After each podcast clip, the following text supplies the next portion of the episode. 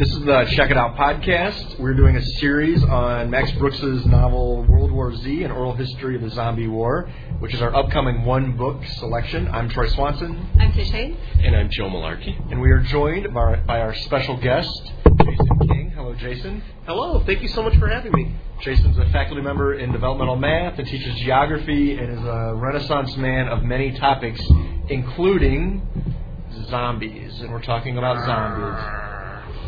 So uh, maybe we should start at the beginning. And uh, Jason, tell us your take on the origins of zombie narratives in our society.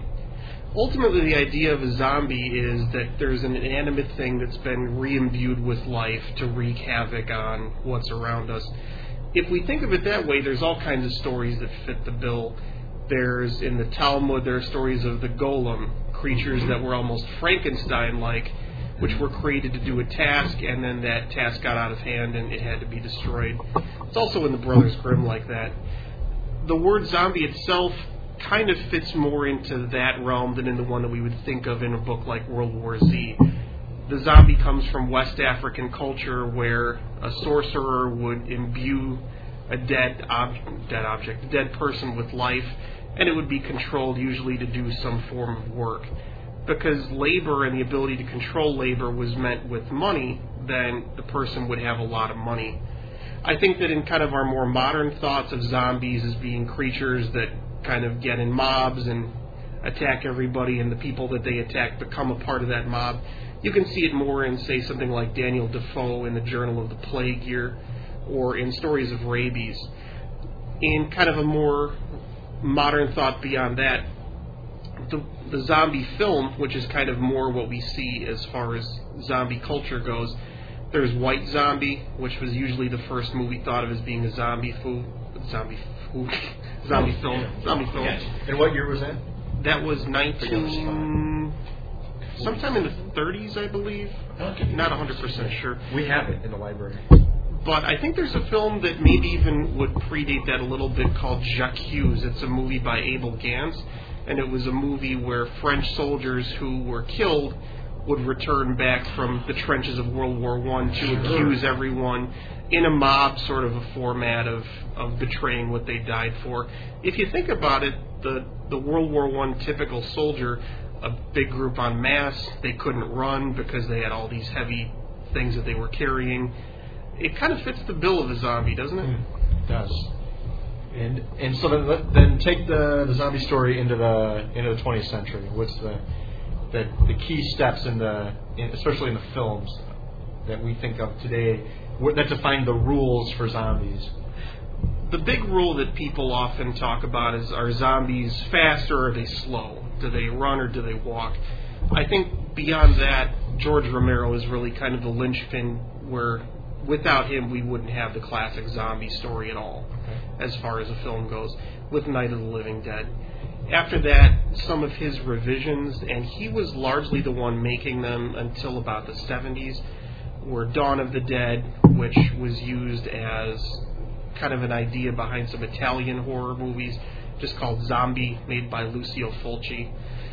From there, from Dawn of the Dead, it seems like the genre spread very quickly. And many, many different cultures Central Europe, Russia, Japan, all have their own unique zombie kind of cultural ideas now. One of the things that I found fascinating as I've um, kind of reviewed zombie stories uh, with this one book is just the, the scope of the topics that um, zombie stories touch and how zombies are used as a metaphor. And uh, I'm wondering maybe we could just kind of give a brief broad, broad stroke to some of those different themes there's so many like vampires or like werewolves or anything a lot of times horror is meant to kind of shine the mirror on us and see what exactly we can relate to and what's something that we can't relate to. I think all horror movies are meant to do kind of two things. One is help us or make us confront the knowledge that we're going to die and the other one is we use it as that mirror to see ourselves. And zombies are kind of the perfect nexus of that some of the, the major themes that I think are seen in most zombie films and in, in zombie media. The, the biggest one is probably individualism versus collectivism. The idea that the individual is pitted against a, a larger group in society that it's going to be at odds with. Zombies are also in some ways kind of perfected humans because as opposed to a human which is selfish, greedy, thinking about themselves. And one of the big problems in any kind of a zombie movie is most times you don't have to worry that much about the other zombies. It's the other humans you got to worry about because they're the ones that are going to betray you and, and lead you to mm-hmm. die. But zombies aren't like that with themselves. They are completely based around just fulfilling their needs. They work together. They have a common goal that they pursue. So that's, I think, another big theme in zombie stuff. Diffusion, certainly any sort of an idea that spreads wide or any sort of an illness that spreads can be talked about with diffusion. There's also the sense of myopia that's involving with a lot of the zombie films. If you think about it, a person that comes back to life and that walks really, really slowly, if it's only one of them, you should be able to deal with that pretty well. Mm-hmm. If we knew that at the beginning, then any sort of a zombie outbreak would probably be over very quickly. But it's just not that sort of knowledge that people that initially begin sort of have. There's also the leveling of, of catastrophic events as far as a society, where rich people, almost always in zombie movies, tend to do very poorly. it's always.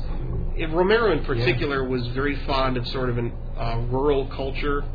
I, I don't want to use the term uh, hillbillies necessarily because it's such a pejorative term, but Romero was very clear in several interviews that he thought that the people that could be described as hillbillies would be the ones that would make it out, and Mm. all the rich people, all the the genteel, the urbane types, they'd be the ones that would be the first to go.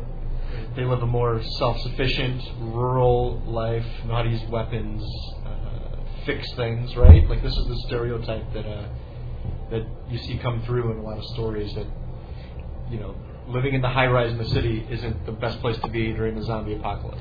Definitely, definitely. Um, there's some other ones. Different cultures have different aspects of it. In Japan, there's always this sense of youth culture versus a traditionalist culture. Um, the best movie that would be an example of this would be one called Stacy. I don't think it's a very good zombie film, but people opinions vary. In Italian films, often colonialism is brought into par when there's sort of a mixture of the North American zombie versus the sort of Italian sort of a sense of zombie, or even a Haitian or West African zombie. Consumerism is often another thing that's brought up. With Dawn of the Dead, for example, there's the basic story of, of Dawn of the Dead is you go into a mall and then you become a consumer Mm. and then a biker Mhm. gang comes in and then you've been so thoroughly placated with consumerism that you stop remembering how to deal with zombies. So but there's other ones too. There's so many. I could go on about this forever. Could we talk a little bit about how World War Z fits into this genre? World War Z is a really interesting branch of literature because most zombie films, most zombie books, especially in North America, deal with the individual against the rest of the world.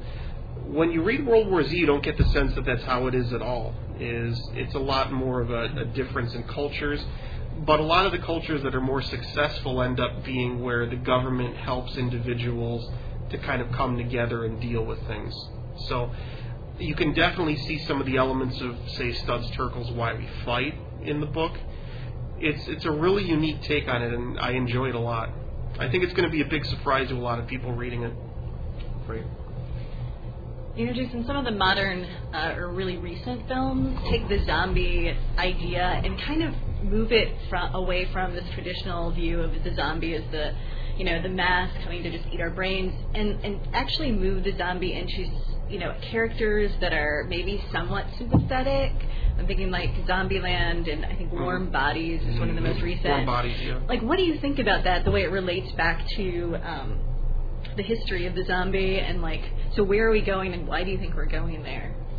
Well, I think that as far as dealing with a zombie in a mob sort of a sense, I think a lot of times that's been dealt with so frequently that new ideas have to be brought into it. There have certainly been new ideas brought before. Uh, Return of the Living Dead is kind of more of a campy, funny sort of a movie, but in there, zombies demonstrate the capacity to learn, to manipulate complex tools, to think, to communicate. Uh-oh. There's even a exactly, you know, our numbers up. There's one scene where even, you know, they ambush human beings and then call on a CB radio to get more coming. And this is from somebody that's wearing a Civil War uniform. So, as, as funny as it is, I think that there's definitely a sense. And I think that that goes back kind of a long ways, even as far as Day of the Dead, you know, Romero's third zombie movie. He was already starting to explore some of the ideas of zombies learning and zombies using tools. And in Land of the Dead, some of them even fire weapons. So, So even scarier.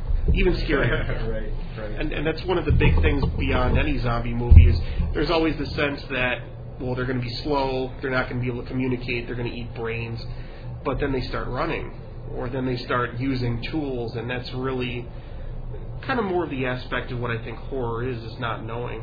Because I think that the old zombies, I have a nephew that is five years old, and he he says that he's a Bombi and he runs around, and it's just not scary to him at all. wow. So, I mean, I think you know, as as you started out saying, we've had zombie type stories throughout history, and Mhm. we followed that through. But it seems like, and maybe this is just a misperception, but it seems like zombies are pretty popular right now in in mainstream discussion. I think you know, Walking Dead is definitely um, part of that. Do you have any thoughts on why we're seeing this increase in zombie narratives at this time? Like, what makes them so hot right now? I think some of it could be the, the Great Recession and sort of an economic decline where people are more interested in making sure that as they discover they have limited means that they can do more things than they would have been able to before. That could be one reason. Um, I think that in some ways zombies are a more family friendly sort of a horror element. Mm. Obviously not say the Lucio Fulci zombies or even the Flesh Eaters ones, but just having a creature that you can put in green makeup and just walks around really slow. I think a lot of kids find him cute.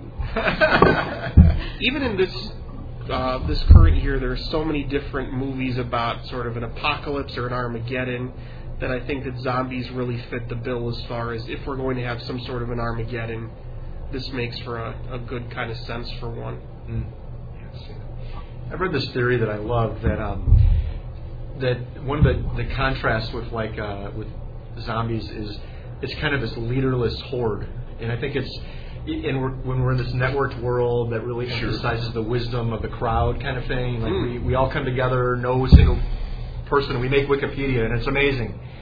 Where the zombies are kind of the negative side of that social networked world, right? That that uh, representation of the mindless mass coming at you, and you're the individual standing up to it. I, I maybe that's just reading more my personal views into it than anything, but um, I I find that an interesting um, possibility. It's, it's so interesting because Night of the Living Dead was almost a contemporary with Invasion of the Body Snatchers, which in some ways they'd explored such similar ideas, but Invasion of the Body Snatchers has really come to a lot of people's understanding as being all about communism. Whereas zombies never really did that. That was more the positive aspect of collectivism, whereas Invasion of the Body Snatchers felt like more of the more of the negative aspect of it. Huh. Interesting. Yeah, it's a good contrast. It's a good contrast. So, if our listeners were going to go out and they wanted to hit the, the big, monumental films, books of the zombie narrative, what's the what are the, the key ones they shouldn't miss? Oh, I, I don't know. I have a couple that I like a lot. I would say Richard Matheson's I Am Legend is a great one to start with. They're not classic zombies because they think, they reason, and I believe they're vampires in there, Right. but they act like much more zombie sorts of things. Um, I think the original Dawn of the Dead is fantastic too. Night of the Living Dead is a fantastic movie, but I think Dawn of the Dead, for me personally, I think it's got a little bit more weight. And the remake was really good too. I was pretty worried when it came out, but it ended up being pretty fantastic. But there are over 600 zombie movies that are in the Internet Movie Database, so many of them are pretty bad.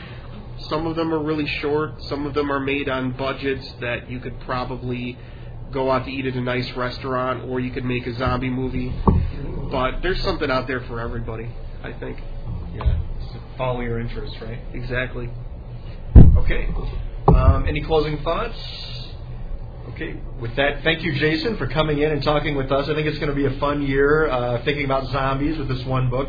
Uh, there's copies of World War Z for checkout in the library and for sale at the bookstore. Please visit our website, www.morainevalley.edu slash WWZ. Thank you. Thank you so much.